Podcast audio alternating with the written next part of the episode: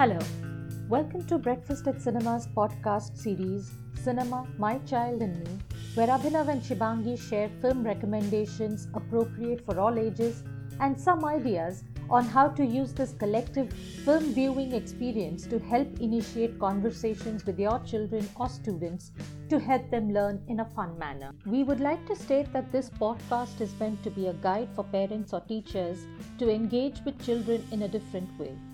While we are going to be careful about recommending movies appropriate for all ages, we request you to explore these films by yourself first to check for anything which may trigger a difficult or unpleasant emotion in your children because of very specific circumstances.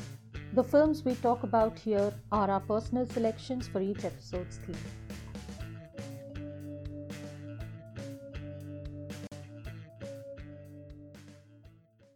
Cinema My Child and Me was created on Hubhopper Studio. If you wish to start your own podcast for free, visit www.hubhopperstudio.com. Hubhopper is India's leading podcast creation platform. Start your podcast with Hubhopper Studio and get your voice heard across platforms like Spotify, Gaana, Google Podcast, Wynk Music, and more. Click on the link in the episode description or visit www.hubhopperstudio.com. Visit hubhopperstudio.com. Welcome to the second episode. Today we're going to talk about Empathy, the greatest human journey, and the film we're going to be featuring is Halo, directed by Santosh Sivan.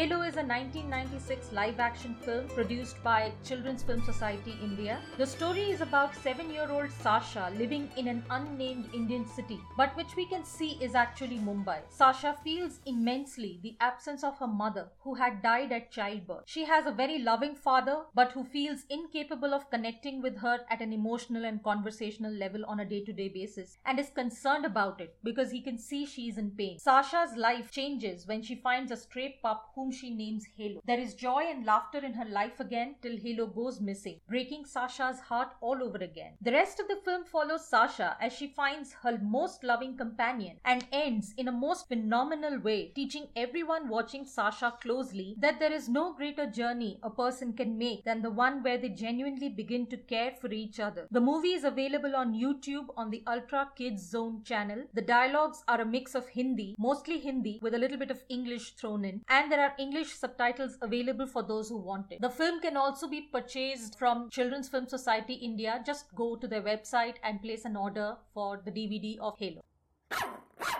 So, Abhinav, please tell me something about your quick impressions about the film. Oh my. This film is so funny to me from the opening credit scenes and so astute right throughout till, you know, when the film ends uh, with such a poignant, such an extraordinary ending. It hits you so hard. It never deters from its central viewpoint, viewed through the eyes of a seven year old heroine, and what a heroine she is. Self assured, confident, and evaluating the world every second, just as any other child that age would. I had moved to Bombay in 1992, and for a nine year old, many things appeared fleeting but probably had very very deep impact. The schools were shut, but it was neither the summer holiday nor the preparation break for exams. We continued to make merry in our building quadrangle, invent newer games, but many things seen then and processed later have remained till date and create a whole lot of impact. I think if one element that I would want to focus on in this film, viewed from an adult's point of view, it's an extremely quirky film. Even for a child to be presented this world, it might appear very quirky. But it is so reminiscent of our own inventions, the makeup games that we always used to have to keep ourselves entertained. We have, in fact, done interviews of random grouchy old men who would not return our cricket ball from their balconies and won them over in the process. What is interesting to me for this film is that the tone is neither patronizing nor caricaturish. It might appear like that, but it is purely the view of the world that gets created by a seven year old. When it comes to me, I think the most uh, interesting aspect about the film is how many quirky characters it has and how every quirky character is also so well defined. The kids are behaving like grown grown ups, sometimes displaying a more mature, more patient outlook about the goings on around them. The grown ups are almost caricaturish, with focus exactly on how a seven year old would look at their very specific behaviors and traits, exaggerating them to scary or comical proportions in their minds. Now, Abhinav, if you think back to your own childhood and try to look at how you remember some people or situations, wasn't it always larger than life, overly dramatic? Even Sasha's college going cousin's love story is heavily inspired by Bollywood, and it is made doubly funny when seen through Sasha's eyes. Absolutely. As you mentioned, there the caricature is not necessarily caricature, it's just the way we would end up defining. So, for example,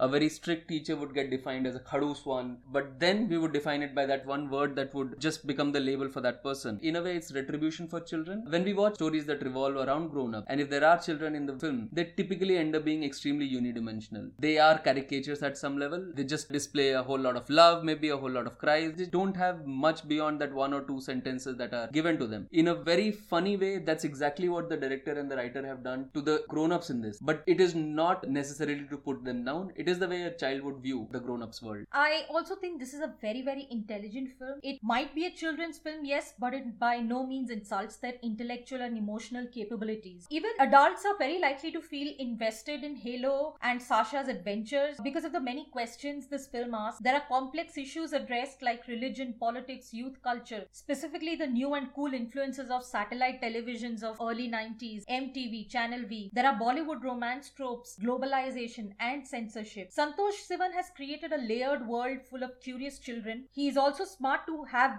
left these questions unanswered because honestly, no one has these answers. The intelligence is not because it is trying to be highbrow, it's what children would hear and see and end up imitating. And there is a very strong aspect of that in the film. There are characters who end up at every level sort of imitating the grown ups that they are around. But in the process, there is an interpretation of it also. And as we reach the end, the imitation sort of turns into a better version of what the parents have presented or what the grown ups have presented. We always sort of, uh, you know, look back at our life and think, oh, my father is so angry. Oh, my mother is so loving. Oh, my brother is such a brat. Oh, my sister is so and so. And those labels necessarily should not stay with us as we grow up. And just as we go to the end of this film, all those labels sort of get thrown off. The child becomes real. The child becomes filled with emotions, hopes, anger, and questions. And finally, there is an entire journey in that last moment that happens where you see a seven year old give way to a maybe an adolescent, a much more mature, a much more inclusive heroine. True. I also figured that children learn from demonstrated behaviors of the grown ups around them. Now, be it TV or real life, it is interesting to note how Sasha never lies, just like her father. Absolutely. Except when she knows it will bring happiness to someone else and has no cost attached. Basically, that it won't harm anyone else. And there is that scene where the father is seen struggling with the same same issue. She also has her father's courage of conviction and a certain lack of fear, especially because she's fully aware she's not doing anything wrong. Similarly, her friends seem to be heavily inspired by their own parents, news anchors, MTV VJs, and anyone else they consciously or unconsciously find cool.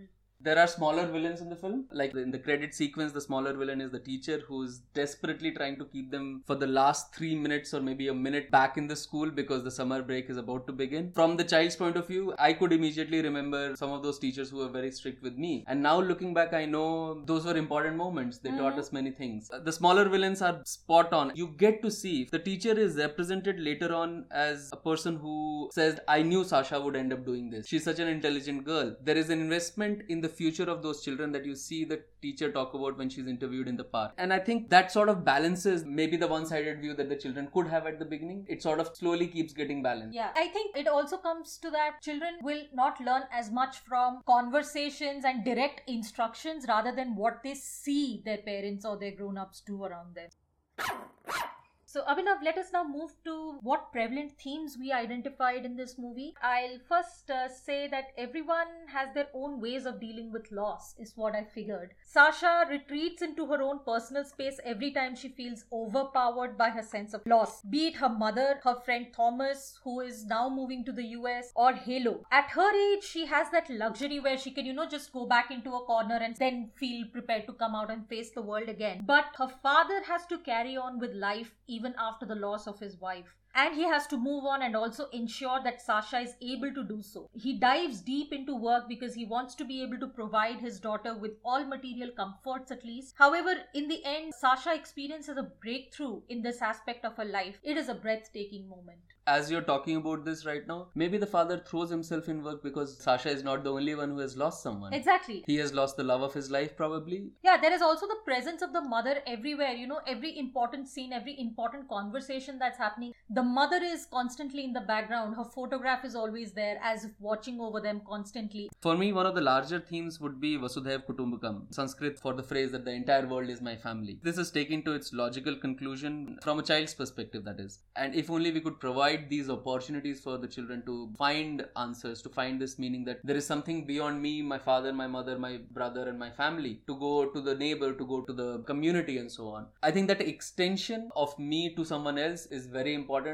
The film provides ample suggestions that there might be something that would be good about having extended your helping hand to someone. For example, at the very beginning, we have this scene where Sasha gets a blind man to cross the road, and we realize from an adult's point of view that it's not actually a blind man, it's a man who can see things and he's just taking advantage of a situation. That's how adults would view maybe beggars in the street. But for the child, it's like, I'm extending my hand. This person needs my help. That emotion, because you see it at the beginning, when it gets converted to something full fledged at the end, you find it absolutely believable and you find it heartbreaking that this child is not going to get what it wants, but still is going to get maybe something bigger than what it ever could have aspired to reach. The second thing that I would refer to, which you talked about, that when the means do not become important, when the end is more important, even the father has this crisis of conscience, so to speak. Despite being a lawyer, he never lies, supposedly. There is this one scene where, for the happiness of his child, he lies and then he gets up and goes to God and says, I'll fast for a day. But the larger good is always kept at the backdrop. I also think another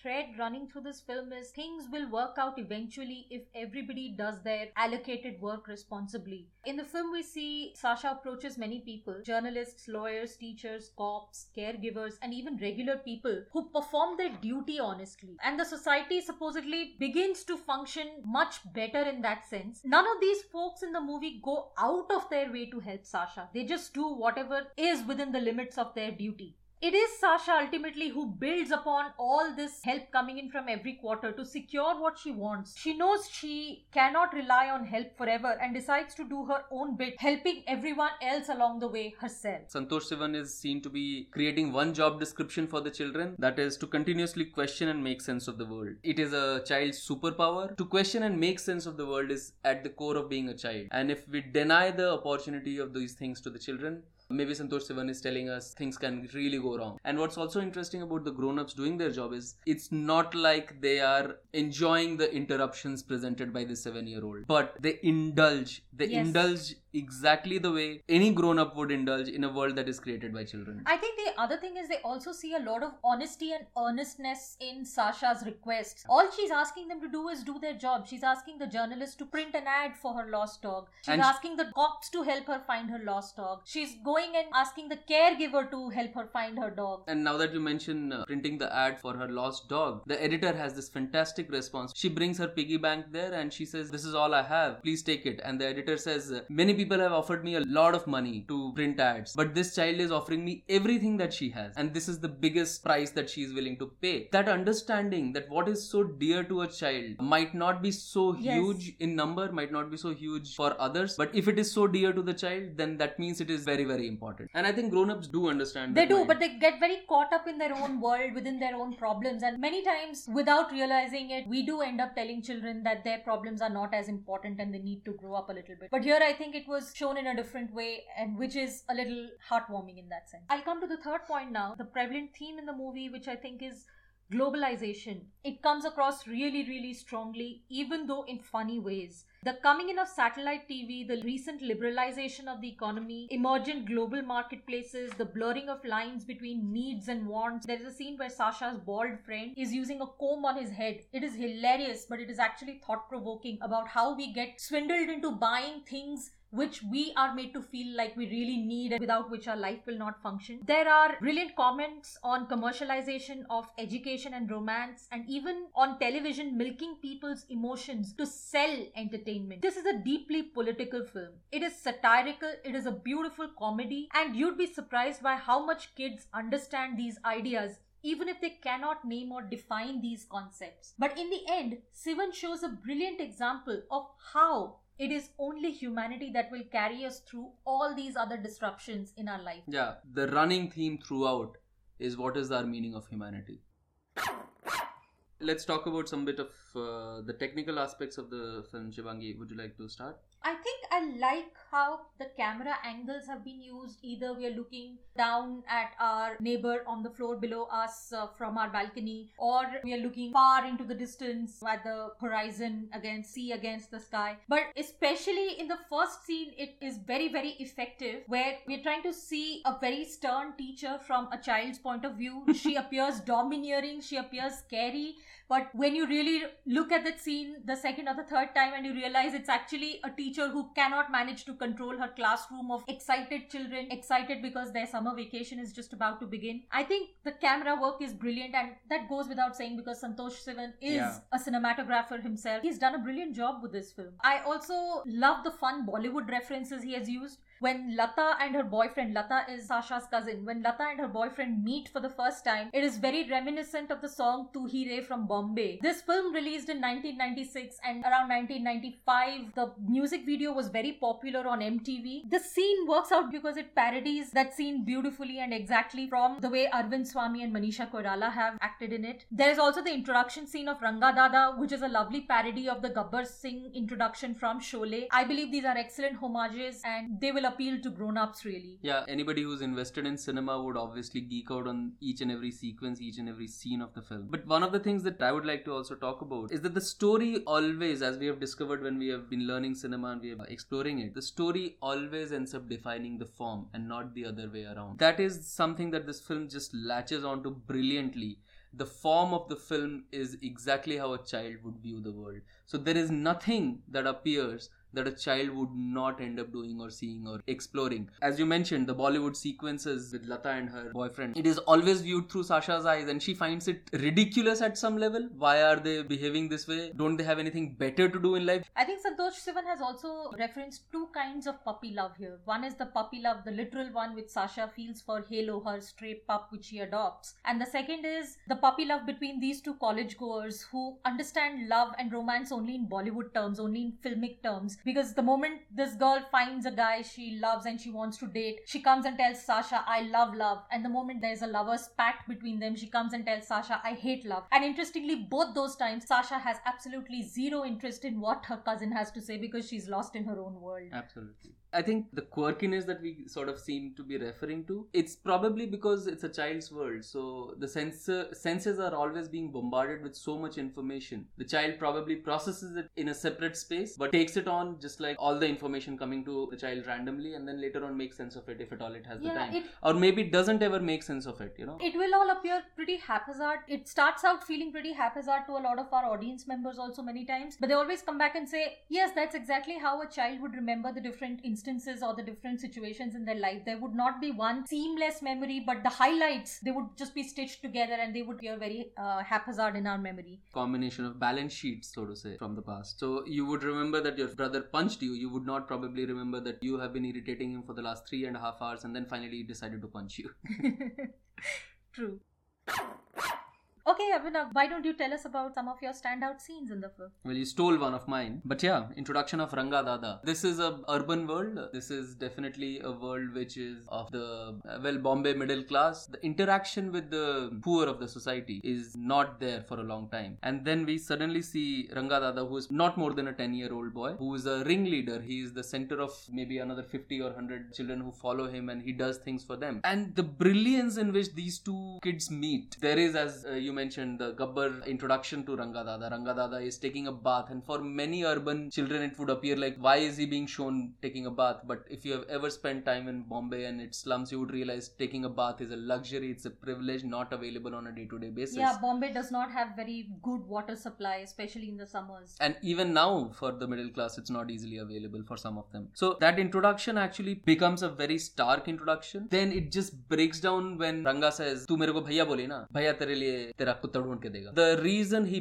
becomes involved in her life he has no business being part of her life but the reason he becomes involved is she calls him her brother and that again defines that humanity trope that we have been talking about right from the beginning Which is actually how a lot of relationships get established in this country. Everybody is somebody who's part of your extended family. Like you said, Vasudev Kutumbakam. Everybody is either a brother or an auntie or an uncle or a sister. That's how we make relationships. That's how we offer help. And that's how bonds get built in this entire community. And that's how it happens between Sasha and Ranga Dada as well. I agree. I could not have but not stolen this from you. This is also one of my standout scenes because it is provocative, it is funny, and it is brilliantly performed by both the actors. one can choke up if you watch it again the first time it might not make sense but when you pay attention to the way ranga talks to her it's like he has 100 children around him but he's still looking for somebody to accept him into the mainstream uh, for lack of better word Another one of my standout scenes is the climax. There is no two ways about it. There is absolutely no way I can spoil this. Please watch it. You will know what I mean. I really cannot say more than this. yeah well all the films that we'll talk about will have these fantastic climaxes i think we should put a limit on uh, picking up the climax scenes but yes i agree i think earlier i mentioned the last scene where without again getting into the spoilers the emotions the hopes the fears the questions all of this put together in that one sequence you see how a 7 year old suddenly turns into a grown up that transition is so palpable in that scene that well it can't be anything but a standout one. For me one more that would be standout just for the way in which the 99 year old master pappu and there is that contradiction master pappu who's 99 year old the way he indulges in the mtv style interview and then the moment it crosses a certain boundary the way he reprimands everyone. It's a standout scene in many ways for me because uh, here is a 99 year old man saying i'm 99 year old sitting next to him uh, sasha says 96 months only therein you see this need for all children to sort of say if you tell them oh you're just 4 year old they'll say no 4 year old 3 months and 2 days deal with that i'm a grown up i think these are the standout ones for me I, as I well also like the fact that Master Pappu has no qualms talking about his mother who has passed away. His mother passed away when she was 90, so he has had a very long and loving relationship with her. Then they suddenly turn to Sasha, who has never really known her mother except from the stories her father has probably shared and the pictures he has shown her. It is interesting that when Sasha is asked to relive through this, Master Pappu really cannot take her sorrow because for him, he has at least had a life with his mother, but Sasha has not even had that, and which is when he decides to drive these other kids away. And I think there comes the point of empathy. The grown up is empathizing with the child. That teaches the child to sort of at the end probably empathize with others. There is a song in this film, Halo, the title track, and I think the only song in the film which sort of keeps appearing and going back, Halo Halo Ka Tarana. The way the children come together in that song, it's highly reminiscent of a film that Maniratnam made uh, called Anjali. It's a rare talent to have children work in a film and then handle them and present a story that presents their perspective, their viewpoint. And Santosh Sivan, I think, at the end of it has done a fantastic job. Just like the previous film that we talked about, this one also belongs in probably the top films ever made in the country. We are saying that with a caveat that uh, yes, we have not watched everything that has ever been made. But whatever we have seen, it's a standout, standout film as far as uh, children are concerned. I think it also shows in the way parents have reacted to it every time we have shown it to them. You remember that was this one film festival. Oh, you parents... went there, ah, you went there. All right, okay. So there was this uh, father uh, who came and he hugged Abhinav, uh, thanking him profusely for having shown this film to him and his child who had come from a great distance. There were many other people in that audience who also broke into tears. It was a very bittersweet moment for all of us because it is a climax that gets to you, really. It's beautiful. There is no, uh, I mean, if at all we have sounded like that, we'll take it back. This film is laugh out loud throughout. It's just the climax which underlines everything, it puts everything in perspective. You went there, so an audience of grown ups children sobbing together at the end and hugging each other uh, saying thank you for being here on this journey with me that speaks volumes about the kind of film it is after watching the film, there are certain things you could be talking to your child about. One of these things ties back with Totoro, which is what to do when someone we know gets lost. You place an ad, you approach the cops, you talk to your parents, and so on and so forth. So, this is something that ties in with the previous episode.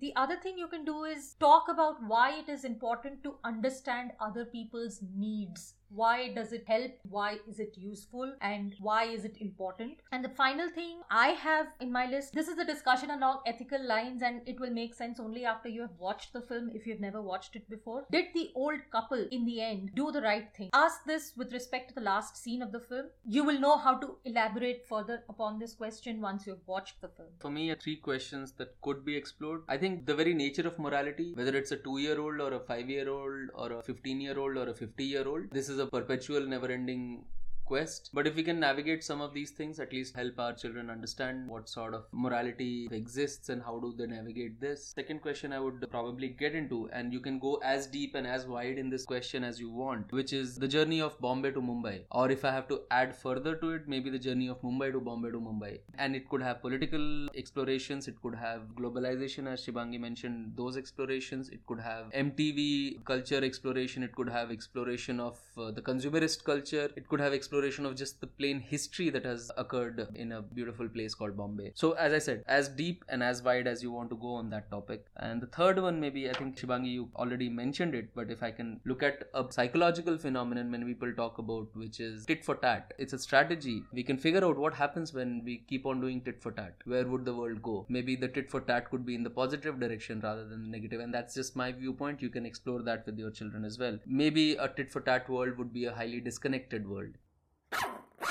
Now we come to the poll, which is the question that you have to answer by going onto our Facebook, Twitter, or Instagram profiles or onto our website, which is www.breakfastatcinema.com. That is B R E A K F A S T.com. The question for this episode is Which is the most interesting musing by the children in Halo? Just go there, look up the option, and tell us what your choice is. So, can I just interrupt here, Shibangi? Sure. When you're talking about musings, I think one of the aspects that we probably have not talked about, there is a constant commentary happening by children throughout this film. And because they're talking all the time, always, it's not like they're spewing rubbish. There is a whole lot of depth in the questions that they are asking. So this constant commentary that I'm referring to, in these musings, they have these options that we are creating for you. I think they're wonderful. The kind of questions that all children would ask. They'd never just get an answer and say, okay, I think that every answer is followed by so, what then, what then, and so on. So I think these musings are very, very important in that sense. We come to the end of our podcast and we hope you have enjoyed listening to us. Please share your feedback with us. There is a button right next to this podcast link where you can just tap and share your recorded message with us. We would love to know more about what you like about it and what we can do better. Come and share your feedback with us. We would love to hear from you. For now, it's bye bye from us. Thank you. Happy viewing.